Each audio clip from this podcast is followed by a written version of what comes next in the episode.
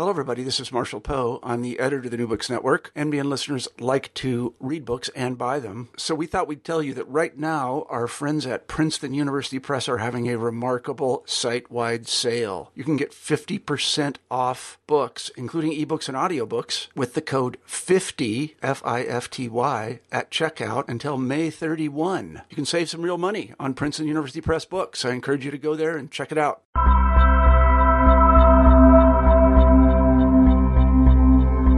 Hello and welcome to New Books in Religion. I'm your co-host Hilary Kaell. With roots in a workshop at the University of Copenhagen in 2012, Emotions and Christian Missions brings together scholars from Australia, New Zealand, Canada, England, the US, Germany, and Denmark.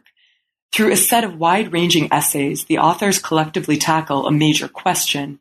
How were emotions conceptualized and practiced in Christian missions from the 17th to the 20th centuries? Case studies take up sites in North America, the Philippines, India, China, Congo, in order to show how emotional practices such as prayer, tears, shouting, and feelings of joy or frustration shaped relationships between missionaries, prospective converts, and supporters at home. I'm pleased to welcome one of the volume's editors, Claire McLisky, to NBIR. She joins us from New South Wales, where she is a research fellow at Griffith University in Brisbane. Hello and welcome. Thank you, Hilary. My first question for you is How did the idea of this book and the conference that preceded it come about?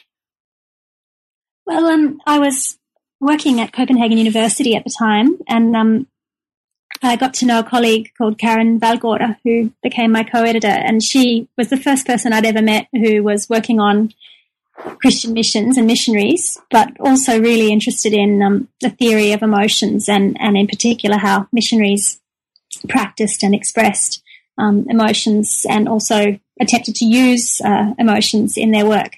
So we had many fruitful conversations. And when I was awarded my postdoc um, in 2012, I, the first thing I wanted to do was get together some other scholars in the area so that we could sort of sit down and, and really try to get a, a broad idea of how this might have played out across um, geographical and chronological um, borders. So we we did that, um, and and Daniel Midena, who uh, was a post uh, doc, uh, sorry a postgraduate student at the time at Copenhagen University, um, attended that workshop because he was actually working on some sources that were very interesting, um, and so he became involved in editing as well. I realize that you do a lot of things, but this is New Books in Religion. So I was wondering if you could step back a bit and give us a sense of how you came to study, you yourself, the history of religion specifically. Yeah, that's a great question. I, I was really interested when um, when I started to think about what sort of um, PhD I'd like to write, and this was back in 2004. Um, I was really interested in the multiple ways in which relationships played out on colonial frontiers, specifically in Australia, which is where I um, come from and, and, also where I was about to start my PhD. And uh, initially, I wanted to look at different case studies. I, I thought I'd look at um, an, a protector of Aborigines, so sort of official governmental figure. I'd look at a squatter. Um, I'd look at a, a missionary, um, and and I'd, I'd, look at several other figures. Um, when I got to the missionary archives, and this was I was working on the Maloga mission um, in New South Wales uh, in the late 19th century, I, I, was just overwhelmed. There was so much material there, and so much more than I had been able to find on any of the other figures I, I'd been looking at.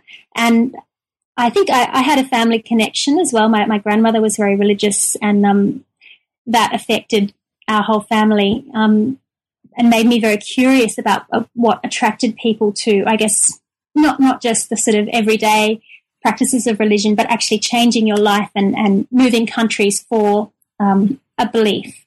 So so I was attracted probably because I had that that family history, but also because um, the archives were just so rich in possibilities that I thought I'd be able to answer lots of my questions, which I couldn't necessarily answer in some of the other colonial archives. And so when you started that project, were you already interested in the history of emotions, or was that something that came later? That came later. Um, it really arose out of the archives. Um, and this particular couple who ran Maloga Mission for 14 years, um, they had a series of love letters that they'd written to each other before they started the mission. 118 letters that have survived, so there were probably more, um, that they wrote in a six month period. And that was where they really negotiated um, their future relationship and, in fact, the role that the mission would play in it um, because it was a deal breaker for the for the woman Janet Matthews. She didn't want to marry Daniel unless he would commit to starting a mission with her. Oh, um, really? Um, I, yes. thought, I thought you were going to say the opposite. That she was really she was not sure that that's where she wanted to go. No, that that was his um, feeling. But it was very interesting because, of course, they talked about their feelings, their their emotions for each other, for the Aboriginal people that they both I mean, he knew them well because he lived on the frontier. She didn't, but she imagined them in a certain way, and she imagined that she had this very strong love for them, or she did feel this love for them, which she thought was uh, enough of a motivation to, to devote her life to them um, and Daniel's life, um, because course he wanted to marry her. So he he in fact agreed to becoming a missionary, setting up a mission with her, and um, and that was sort of through his love for her. Um, so from then on in, I was very sensitive to questions about emotion because I realized that there was a lot more going on here than, um, right. than I'd realized. Yeah, what power there, you know? Then the next time that I ask my partner to take out the trash and he tells me I'm asking too much, I'll say, well, let me tell you what I could be asking. could send you to uh, Australia to do a mission. What um, can you tell us a little bit actually about that mission that they started? I mean, what religious background? They were Christians, but what background were they coming from? What period are you talking about here? Yes, so the mission was founded in 1874, um, and they were quite unconventional at the time in Australia, but I think also globally, um, because they weren't attached to a mission society. They were two individuals um, from different denominations. So Janet had been brought up a Baptist, mm. but her father was uh, a missionary to seamen, um, and he'd founded the Seamen's Mission in um, Sandridge in Melbourne, and he ran an ecumenical mission. So she, although she was Baptist, she had this very ecumenical approach um, from her father, and Daniel Matthews, um, her husband, was a Methodist, and he'd been brought up by in he's from Cornwall, um, and emigrated as a child, as, as Janet had. They both emigrated to Australia um, as children. And he'd also been brought up in this very particular environment in colonial Victoria where, in fact, a lot of these nonconformist denominations were having to work together. Um, so he was part of the, the Band of Hope, um, and he, he ran Sunday schools. And so they both had this ecumenical emphasis, which meant that when they when they set up their mission, they set it up in an ecumenical, ecumenical fashion. So they did not attach themselves to any particular church or any particular mission society, and rather they relied on private relied on private donations to their mission. As you were saying, I mean, there's this emotional attachment that they feel um, both to each other and to the Aboriginal people, at least an imagined emotional attachment, certainly even before they've met them. Maybe you can help our listeners who are not familiar with the study of emotion get a better sense of it. Um, what is the study of emotion? How does one define it, if possible? And how does one do it? How does one study emotion? Mm, those are very good questions. Um, so, what is the study of emotion? I guess um, for those of us lucky enough to have texts which are rich in uh, emotives, which is a term that uh, a theorist called William Reddy has come up with, which he means um, he uses to describe emotion words. So words um, that have to do with emotion. They might be words like love, hate, anger. Mm.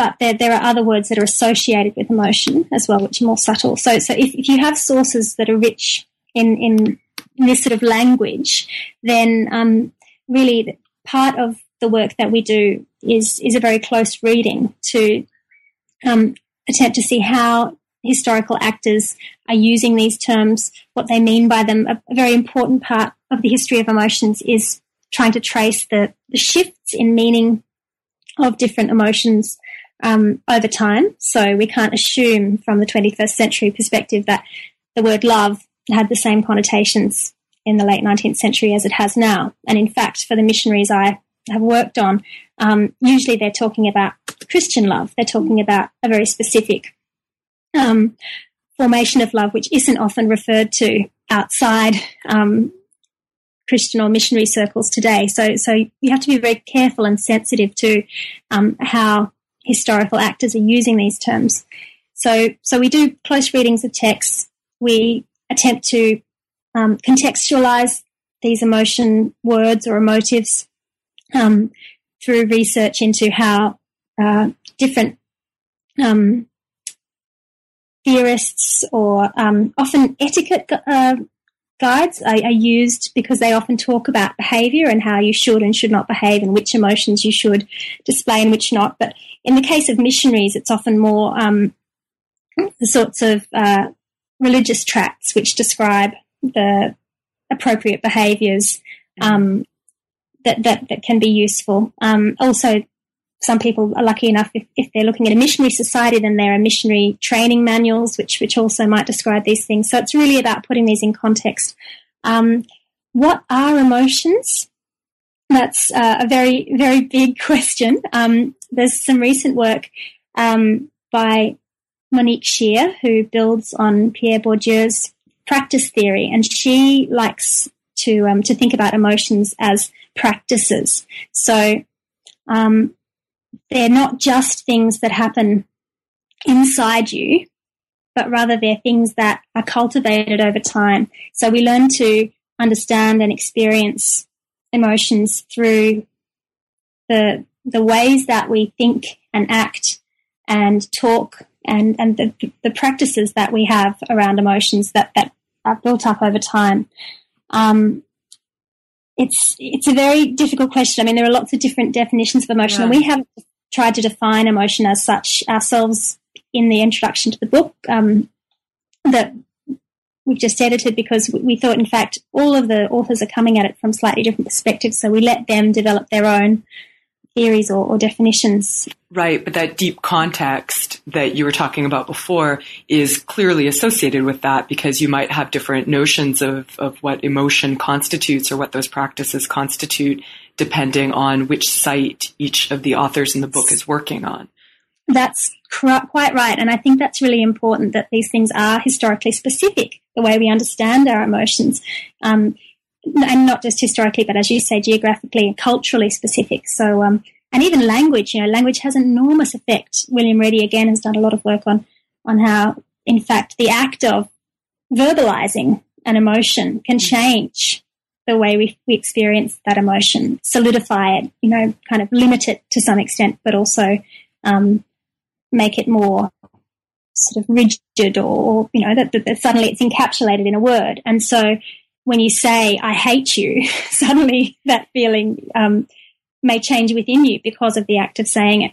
So it's really important to um, to think about. Well, different languages have different words for emotion. Different different cultures obviously have different ideas about um, what sort of emotions exist, let alone what sort of emotions should be um, expressed in different circumstances. So, um, really, these things are very specific, and, and I think, yeah, providing that context and, and leaving your definition maybe quite open and seeing then what, what your sources can tell you and whether it's appropriate to talk about emotional practices or emotional styles, emotional regimes. There are, there are many different theories that have been proposed. Um, so, so it's really, I think, I like to be led by the archives and um, led by the historical context um, in terms of how I um, theorize. I noticed from your introduction, and, and, you just brought this up as well, that you know you don't impose a definition of emotion on all of the chapters. That offers emotion as one kind of construct.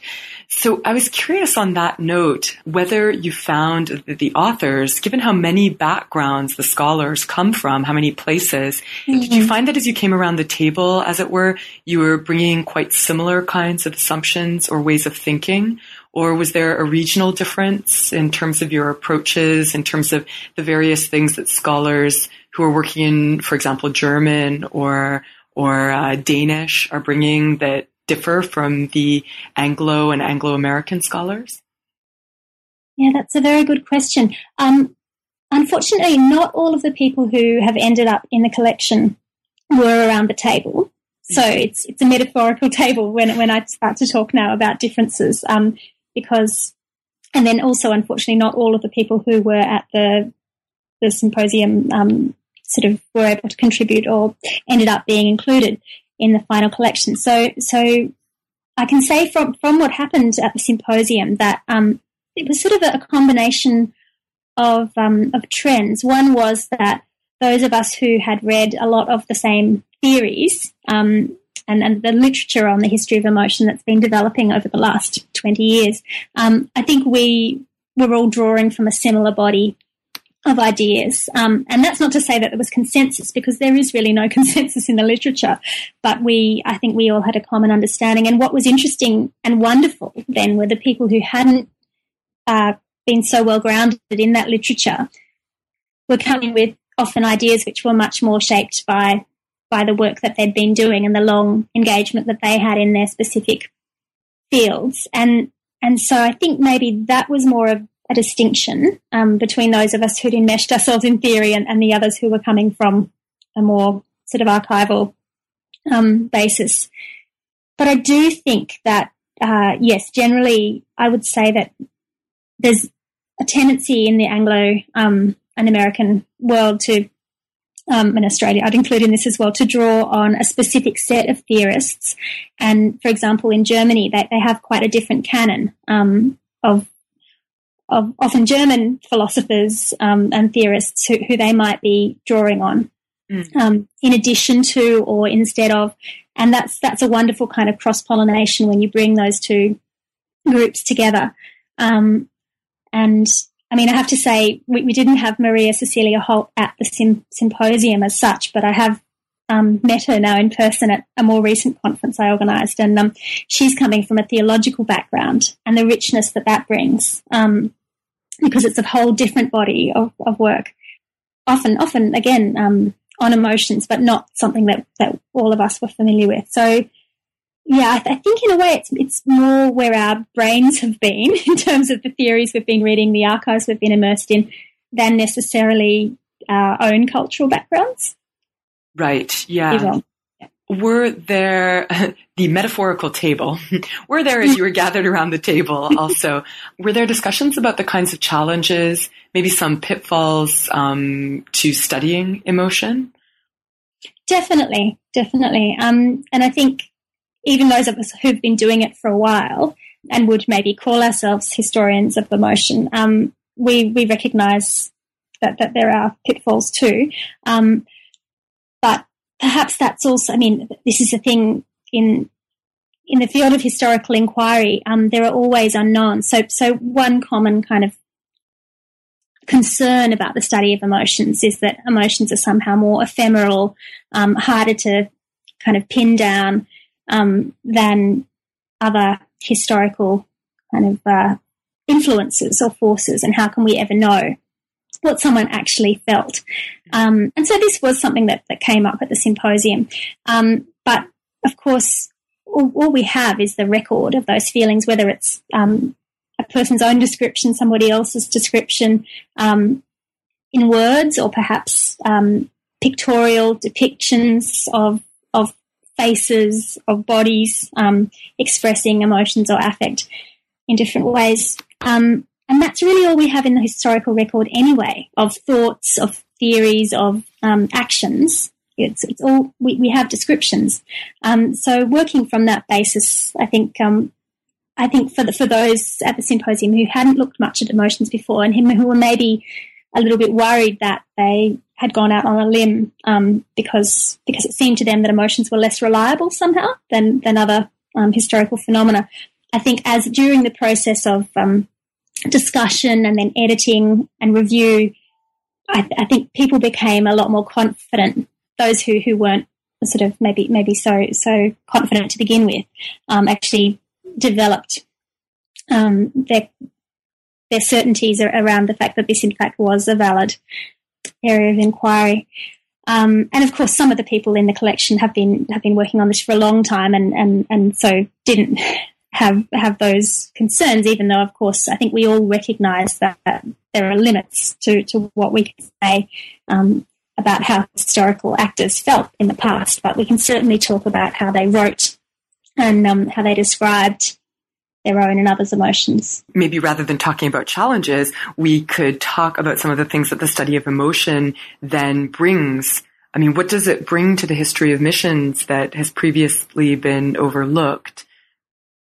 Well, that was something that um, we, we wanted to look at in a in a holistic sense because of course we all have our, our own case studies which we think okay well this this really shows um, a new aspect of say the particular dynamics um, in colonial Australia um, that just looking at at missions um, in maybe more traditional um, social history cultural history um, maybe even religious history ways, you know, wouldn't wouldn't bring up.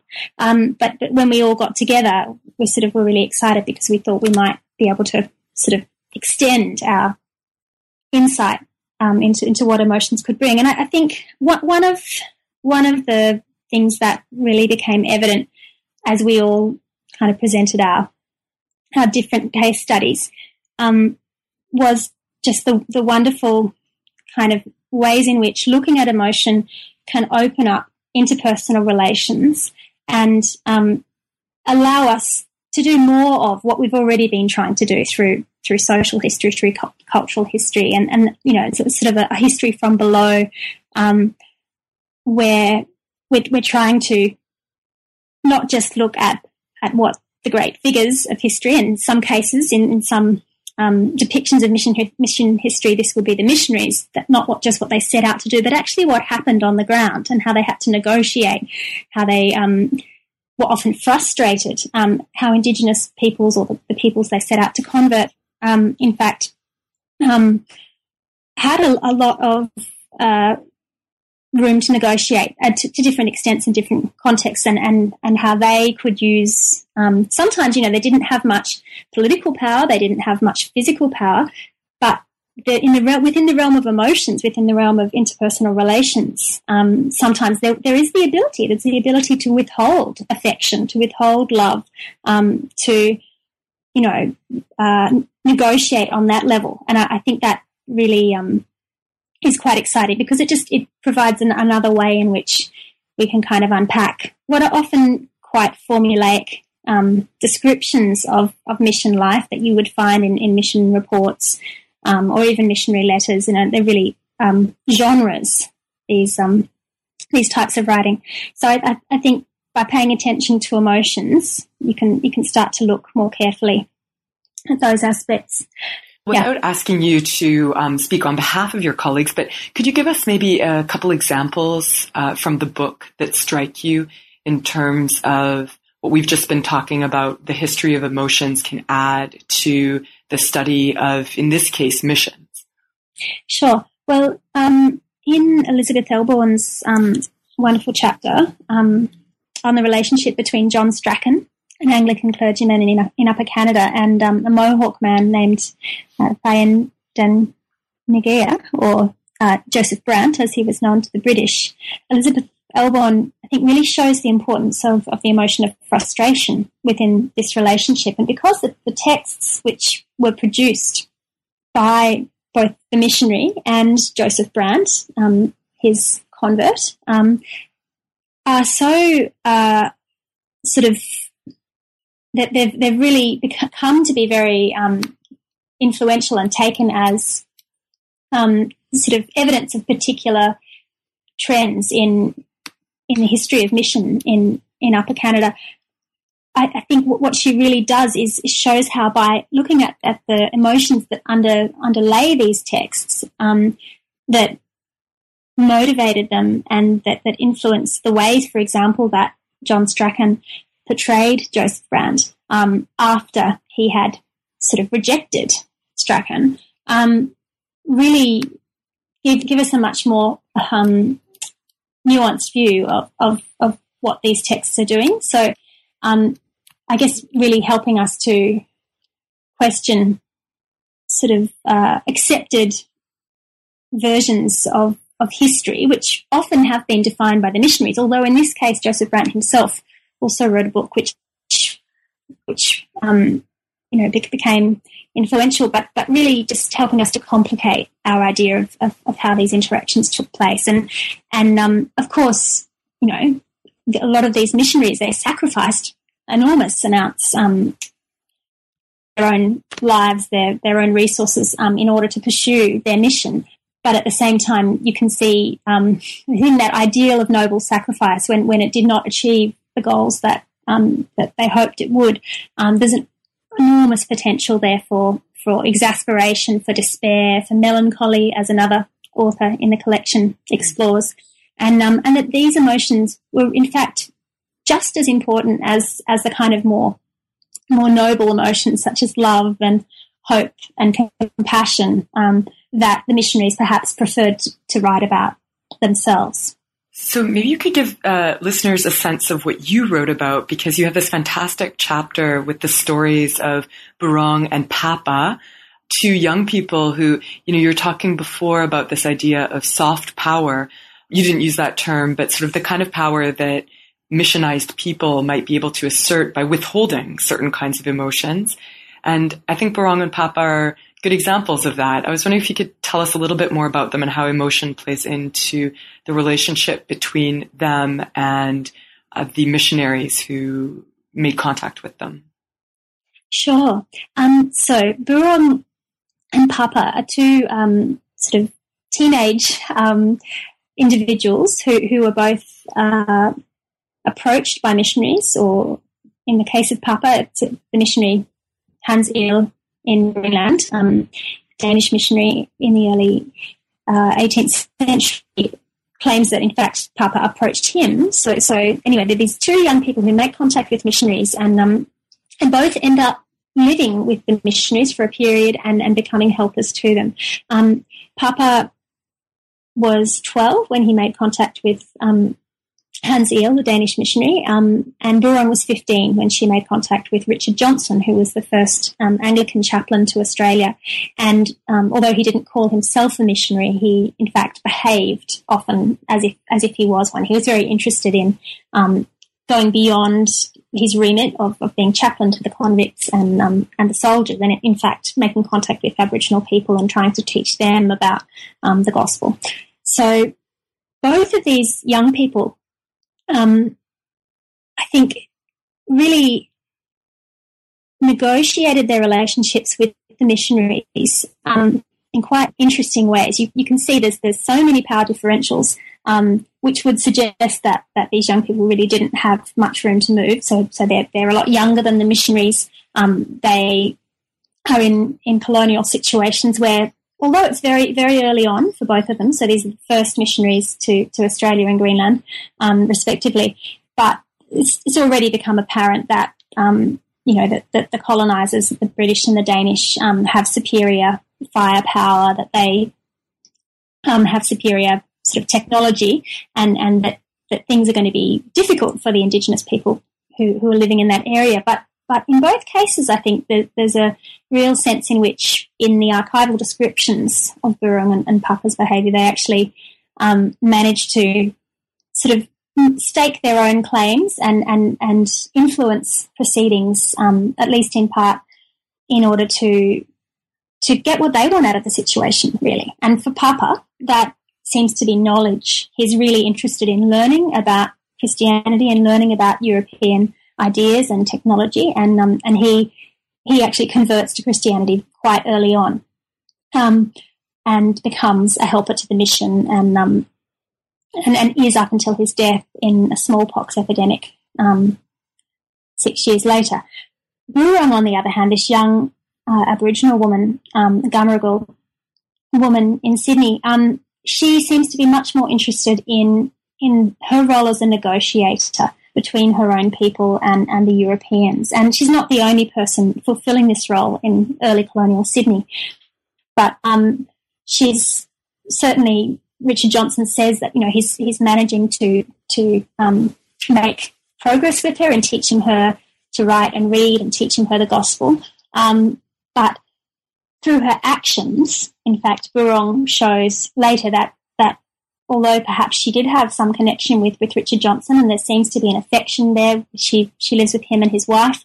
Um, but in fact, her, her deeper loyalties are to her own people, and she ends up leaving the Johnsons and going back to her own people, um, and in, in that way refusing the emotional investment that, that Johnson had made in her and the hopes that Johnson and the other colonists had that she would somehow provi- provide a bridge between the two cultures um, and allow them to to have a sort of conciliation, as they called it, where they they would feel that that they had come to to their position of power in, in this um, colonial society in a sort of a just way, whereas in fact the Aboriginal people w- were not about to give up their land um, so easily, and so in fact uh, what resulted was was a lot of conflict and violence. But I, I, think it was it's very interesting to compare these two because while Papa embraces um, Christianity, the missionary, the mission, and becomes a missionary to his own people, and Burong refuses ultimately um, the mission, the missionary Christianity, and returns to her own people. There are, in fact, I think, a lot of similarities in, in the way that these young people st- sort of start to um, to negotiate their positions. You were talking earlier about the importance of historically contextualizing these emotions and not assuming that emotions that we understand in the 21st century were the same for these historical actors. And there's this moment that I found so fascinating when you're describing Burong, which is where Richard Johnson says she's happy. And you unpack that idea of happiness. Could you tell us a little more historically, what would it mean to say that Burong was happy in this period? Mm, that's a really good question because the the idea of happiness, that the word happy itself was undergoing changes at, at that time in the in the late 18th century and um, sort of throughout the medieval period. Um, so there's a great article on this topic um, by Darrin McMahon, um, which he calls From the Happiness of Virtue to the Virtue of Happiness. He was really looking at the way in which, um, from, from ancient Greeks onwards and, and right up through the medieval period, um, happiness was really as, thought of as a byproduct or the end goal that would result from a virtuous life. So in ancient Greece, this was this was associated with, with Greek virtues or the, the, Greek ideas about virtue, but in the Christian tradition, then um, became associated with ideas about Christian virtue. So so that um, being happy was something that that you might um, experience. I mean, most likely in the afterlife, if you had lived a virtuous life on earth, then then you might um, aspire to happiness in the afterlife. Um, as the sort of 16th and 17th century progressed, um, these ideas started to to um, it, it, started to to become uh, believe that it was in fact more possible to experience happiness um, on earth but but still, this was the result of virtue. This was this was still something that you know, if if, if you were a good and um, and kind person, that, that in fact you, you might be described as happy.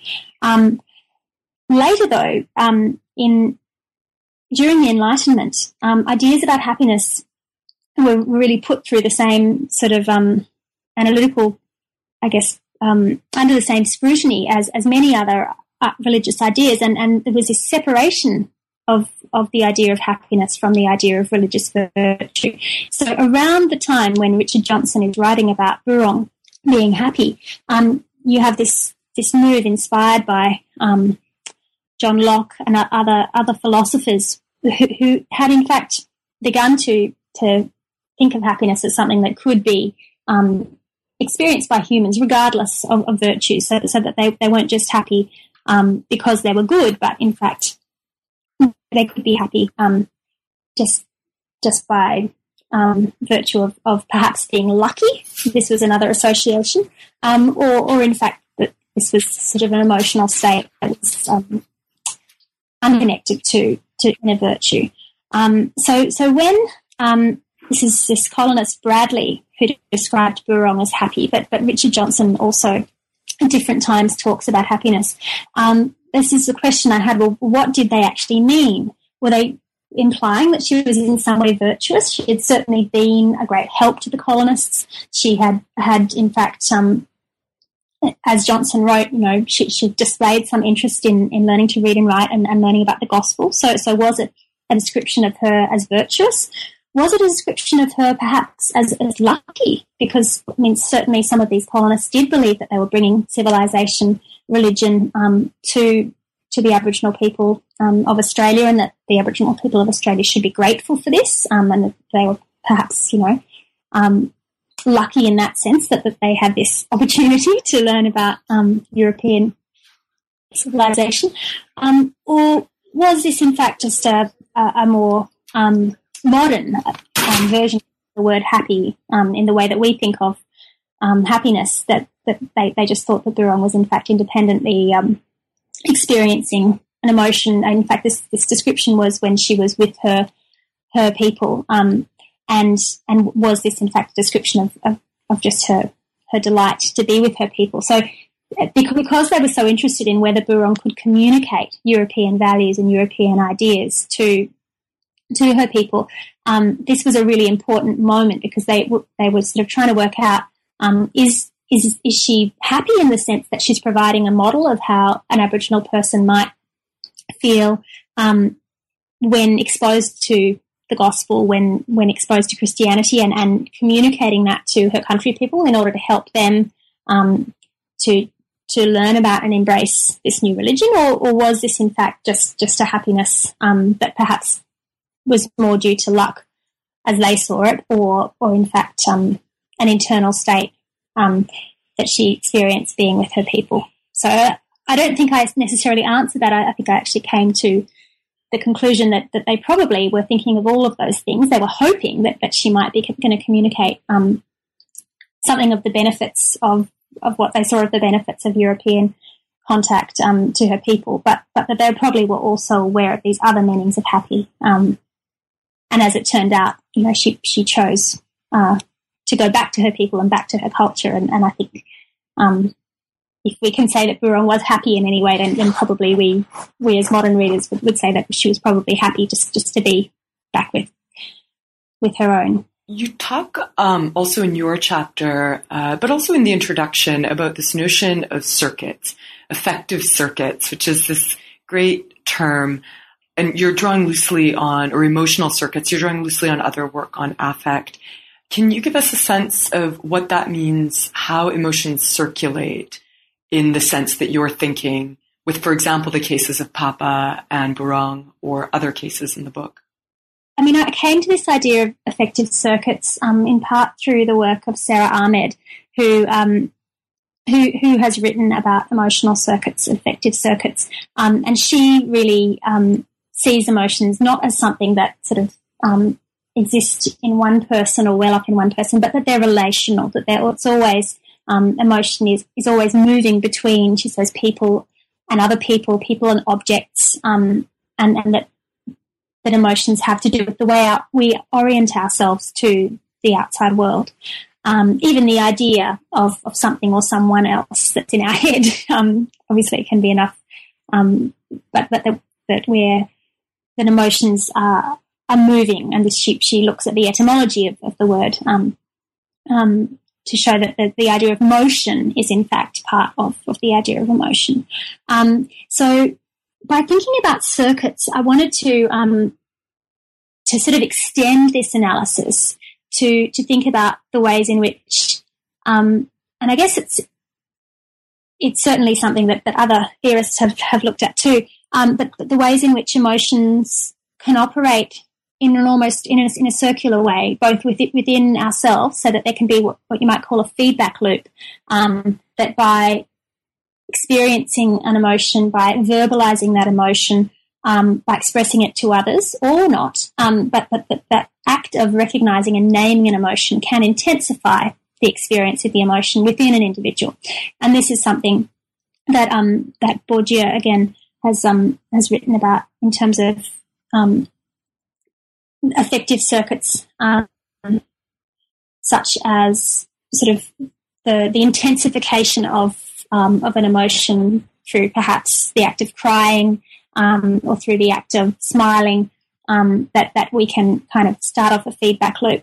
Um, this is also something that, of course, happens between people, so between individuals. Um, if you see someone else crying, such as in my paper when I, I write about Papa um, at his conversion, and, and, the missionary Hans Egede describes him crying um, tears of joy and devotion, um, which then elicit tears of joy and devotion in in the audience who are present um, because they are moved by his emotion. Um, and the question of whether that emotion comes back to the originator um, is sort of you can't always uh, say, but I, I, think the idea of, of intensification um, of emotion both within people and between people um, was quite useful, especially when I started to reflect on the fact that both these missionaries I was looking at seemed to be to be um, attempting to to provoke this very to sort of kickstart this this this sort of circuit um, in in their converts.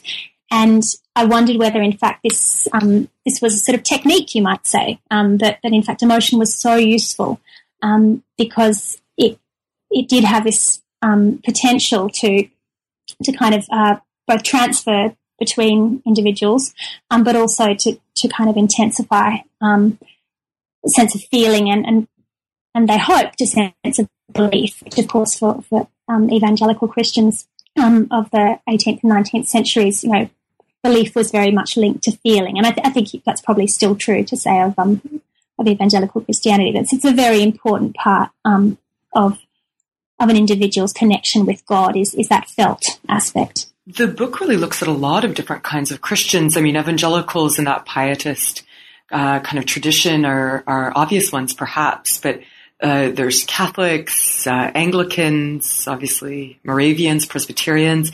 In in what sense did you find across the chapters that there were differences in terms of how religious emotion was conceived in these groups, or even contested amongst them? Yeah, that's that's a very good question. Um, so I should clarify because I'm using evangelical in, in quite a specific way when when I talk both in the book and, and now um, about evangelicals. And that's really um, the sort of very basic idea of, of an evangelical being anyone who, who wants to go out and proclaim the gospel. So it's not just, um, you know, the way that, that we often now talk about evangelicals in terms of specific denominations um, in the 21st century or even, of course, in the 19th century. Um, you know, the, the small evangelical um, was was often used for, for a sort of whole range of nonconformists and a big evangelical just for Anglican evangelicals. But but when we talk in, in the book about evangelicals, we're really talking about anyone who, who goes out and evangelizes, who sees that as a core part of their belief. Um, so on one hand, I would say that, that that is something that links all of the denominations that we look at in the book. And you're right, there are many different, you know, Catholic, Protestant, um, kind of what, what is usually a divide. And unfortunately, we only have one chapter on on um, Catholic missionaries. But still, I thought it was really important that we did have at least one, um, both because there are very important denominational differences um, between between how different groups conceive of emotion, but also because, in fact, when we're looking at missionaries who who are sort of um, going out and um, and motivated really by their beliefs and by their felt um, connection um, with those beliefs, they they do have a lot in common. So, I mean, one good example of the differences is, is Monique Scheer's um, article where she really uh, writes about these um, German American Methodists who who um, uh, sort of the, the, German immigrants in America are um, affected and and and um, convert to Methodism through through the, the big Methodist revivals in the US, um, then they go back to Germany and bring back this particular brand of Methodism, which you know is not viewed kindly by the by right. the um, Lutheran establishment, and in fact, even by other Methodists in in Germany. You know, there's real kind of um, tensions about the very emotional way or the very particular emotions that they use to. They're shouting, to, right? They're shouting. That's right. And so this, of course, is, is an enormous cause for tension. Um, and partly, I think, because, and this is something Monique really makes clear, and I think she's right, um, there's this real suspicion of emotion. Um, and I think it's partly a sort of enlightenment um, uh, development where, where there's sort of this idea of separation between rationality and emotionality, um, and that, you know, many of these pietist groups have this idea that that you know, in fact, um, while the emotions are important, they they need to be controlled in in very particular ways, and, and um, you know, limits placed on on how uh, loud or um, overt um, particular emotions are expressed. Um, that said, though, I, I have another article um, which compares the Moravian and the and the Lutheran missionaries in in Greenland, um, and that was published in the Journal of Religious History. Well, actually, will be just, just in a few months now. Um, but I was surprised to find that I mean the Moravians are renowned for being um, the most extreme, really, of all the denominations in terms of their um, emotional expression and, and their appeals to to the sort of the blood and the tears of Jesus Christ and, and wanting to to curl up and, and live inside his side wound and, and I mean all these amazing statements which which Zinzendorf goes through sort of a, a period. This is the, the Moravian leader, a period of, of really embracing. But but you can see the influence of, of this kind of approach to emotion um, for a long time afterwards, even though the, the Moravian Brotherhood sort of moves officially away from this rhetoric. Um, but despite the fact that they have, they're really renowned for, for this extreme emotional um, expression, and, and, they're converts too. Um, and, and the Lutherans really criticised them in Greenland for, you know, um, spreading false doctrine and teaching the Greenlanders um, sort of all these emotional practices that they don't think are really um, appropriate. In fact, when you look at Hans Egede, um, as, as I did in that article, I've also done in this chapter in this book. Um, he is using emotions, you know, extensively. He's he's drawing in his descriptions on his own emotional experience. He's he's really interested in how um, the Greenland converts are experiencing emotion, and um, so and, even and though he's a Lutheran.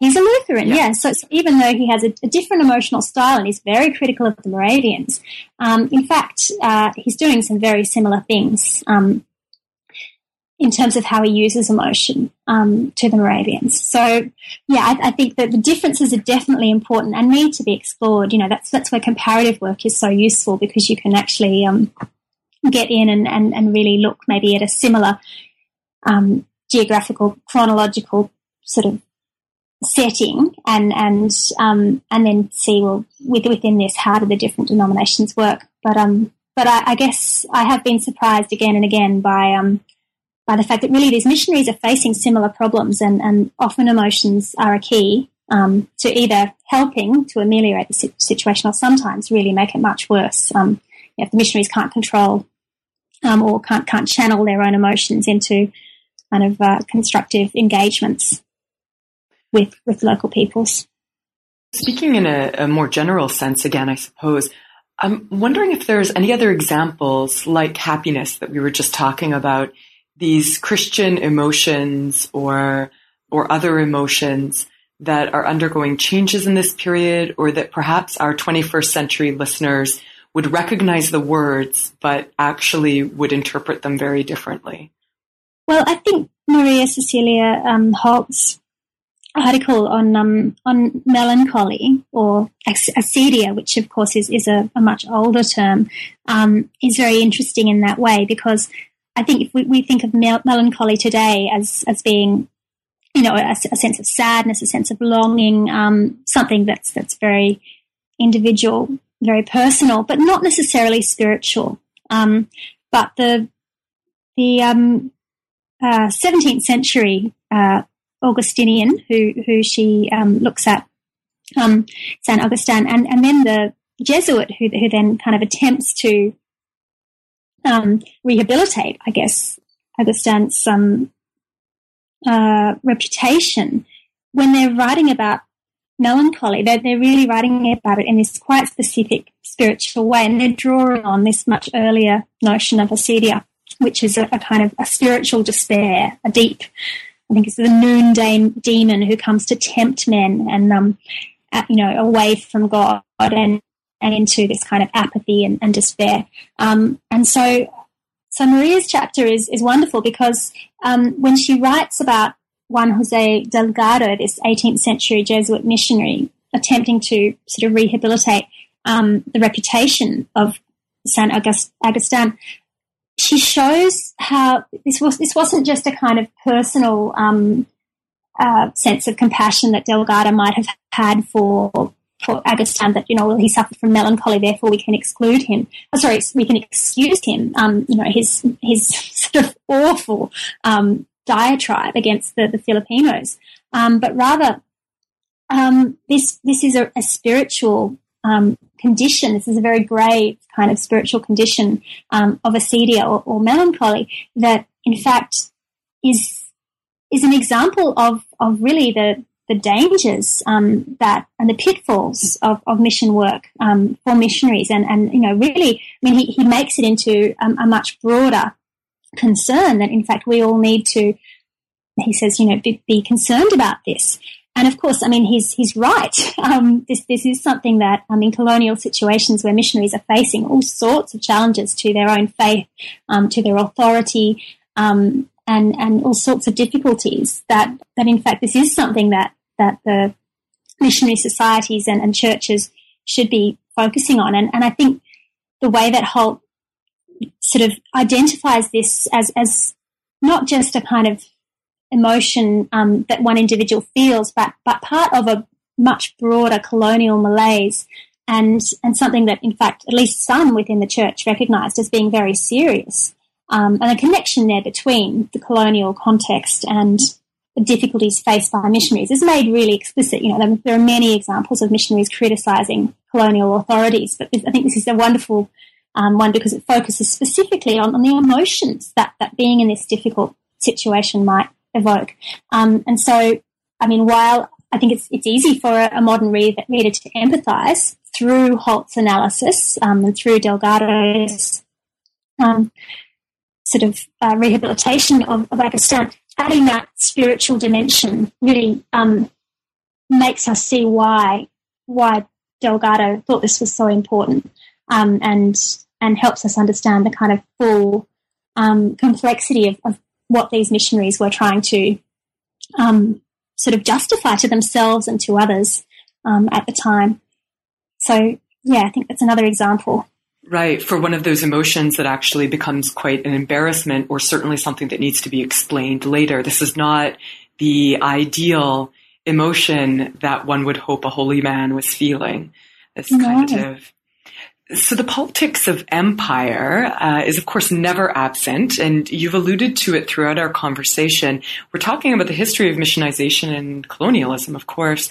So, what are some of the ways that the political is foregrounded in these essays? Well, I think we all do it in quite different ways. Um, I mean, I have to say that there is sort of uh, one exception. I mean, m- most most of these um, chapters do take place in um, what we would think of as, you know, classic New World colonial situations. And of course, Monique Scheer's chapter um, is a bit different in that way, in that it's looking at um, her German American missionaries back to Germany. Um, so it's almost like a return from empire, um, reverse mission, um, but but a very early version of um, of that. But still, of course, the the political structures are playing a very very important part, and that sense of of an unequal dynamic between the metropolitan centre and the colonial periphery, and then within the colonial um, periphery, a sort of unequal dynamic between colonisers and colonised.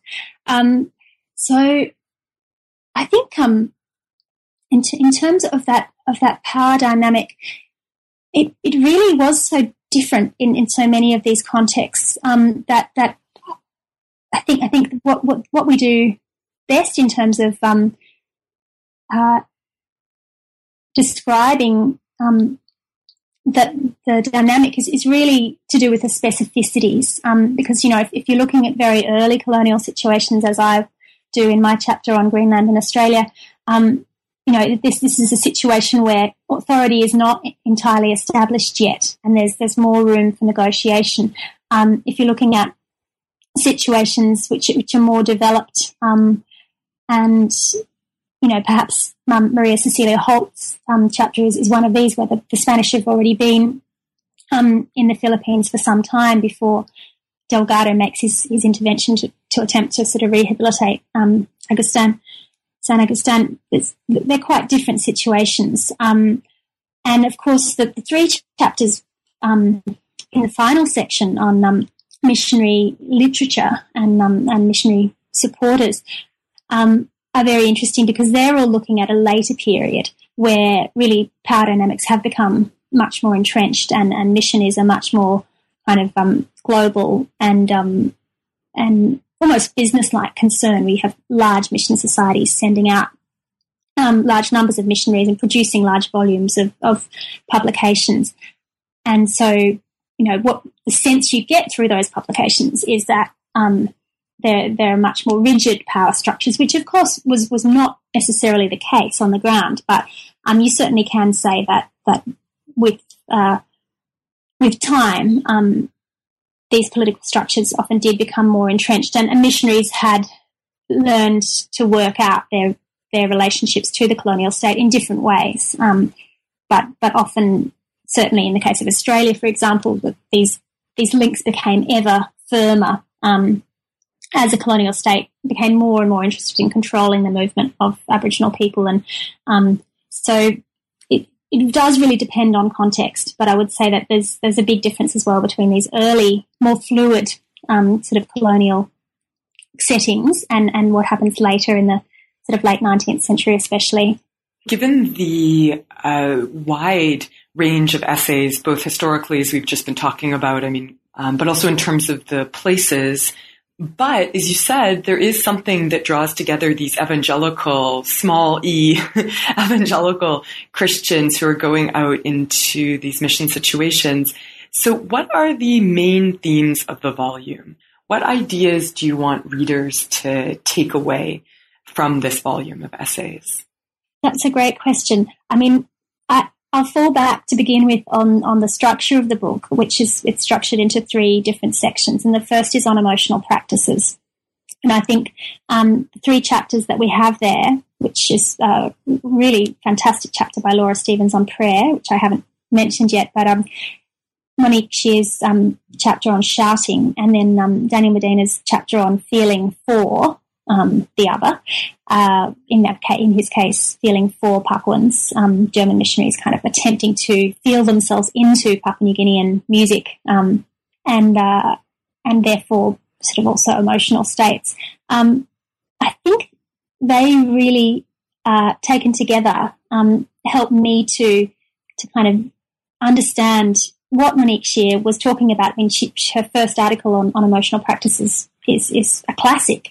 Um, but but you know, really elaborating this idea of the different ways in which people um, over time sort of build up emotional practices that come to influence their emotional lives, which come to define and um, inflect um, the ways that they interact with God, with each other, with converts. So, so this idea that emotions um, are something that that we do and that we do over time, and, and that that build up resonance um, over time.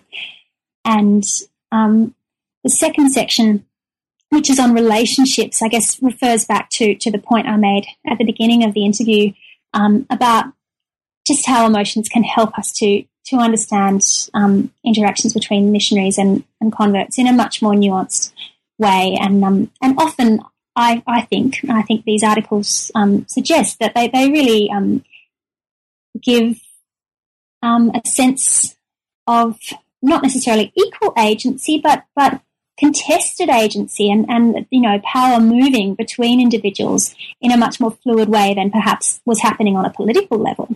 Um, but that the, people, in fact, did often have the power to to refuse or negotiate um, or manage or, or, offer emotions um, in these situations, and and they they help us to kind of complicate our ideas of, of what colonial um, missions might have been like.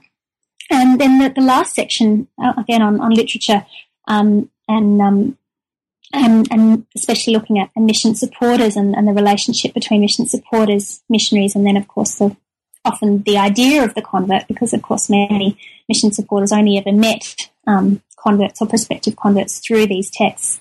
Um, I, I, think it both sort of supports literature which previously has has has really shown qu- quite a sort of rigidity and, and, often a racial rigidity in, in the way that missionaries portrayed um, converts and prospective converts in in their um, publications and um, Jane Haggis and Margaret Allen's um, 2008 article on um, imperial emotions is, is, is wonderful in the way that it opens up questions about how these publications worked in terms of emotions. Um, but I think what those three chapters at the end of the book also do is is to sort of complicate the idea of um, that in fact some missionary supporters were also um, participants in mission that the boundaries were more fluid. Um, and Hugh Morrison's chapter on on children as as mission supporters and participants, I think really complicates that in a lovely way, and, and also brings up the, the question of family and um, how the metaphor of family was used um, by missionaries, by mission supporters, sometimes you know by by, by converts themselves, in order to um, demarcate lines of belonging, to to include, to exclude, um, and and the just a sort of um, metaphor of the family of God and the family of man, um, uh, and and the those two metaphors, I should say, and, and the ways in which they interacted, um, sometimes in sort of concert and other times in tension with each other. So I guess those those three kind of um, strains, I think, were, were three things that came out for me really strongly of, of looking at, at, at the group of chapters as a whole. And um, and I mean, of course, their gender, you know, crops up a lot there in Ungarad Ayer's um, article on the, the sacrificial female missionary um, and the sacrificial uh, native convert, and then that interesting kind of interplay between those two um, stereotypes or, or, archetypes, I should say, in missionary literature um, is is fantastic. A fantastic look at gender in um, the role of gender in mission history. This is a rich field of study. Of course, we've just managed to while away an hour talking about it. What are you working on now? More on emotion and missions, or is there something else that, that you're doing? Oh yes, I, I am actually doing something else now. Um, so I um I still am very interested in emotions, and um, I'm still working on on the large project, which uh, is a comparative project of Greenland and Australia, and, and looking in particular on the emotional economies of early missions to those two uh, colonies. But I've the last six months or so um, been working on two uh, special journal issues, um, one for the Journal of Social History and one for um, Social Sciences and Missions. Um, and these both come out of a conference that I held in April in Copenhagen, which was called Colonial Christian Missions and Their Legacies.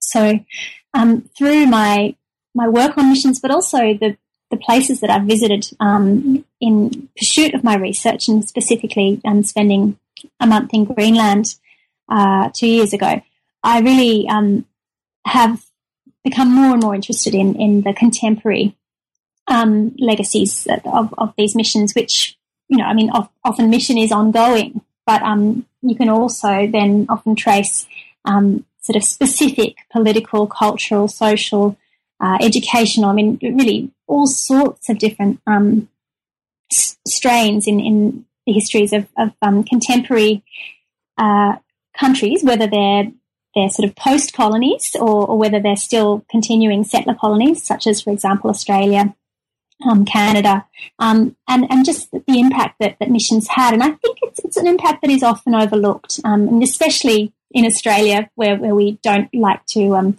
we for a long time haven't acknowledged the importance of religion in our history because we, we weren't founded as a religious colony and, and we, um, we don't like to think of ourselves always as particularly religious people. But um, in fact, uh, the influence of um, of religion has been has been very great here, but but I think all over the world. I mean, especially um, in places where uh, often colonial power was quite quite brutal and quite forceful, and, and often the sort of uh, the legacies of colonialism are seen in terms of um, of secular authorities.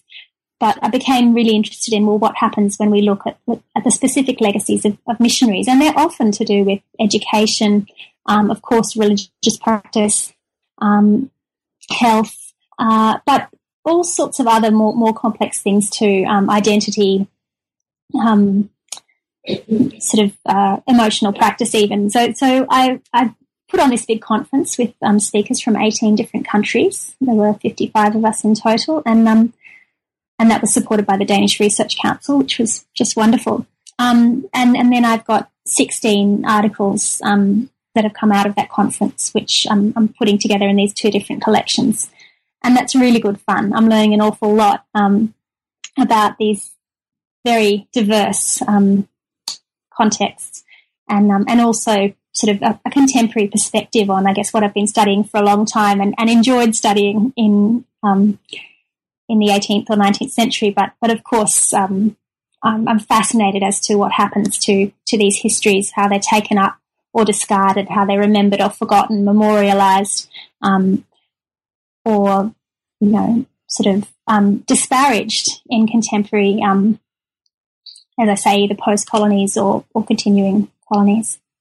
Well, thank you, Claire, for getting us to think in ways that are both comparative and wide ranging chronologically as well. And those sound like exciting projects and hopefully people listening to this podcast will pick them up. So thank you very much.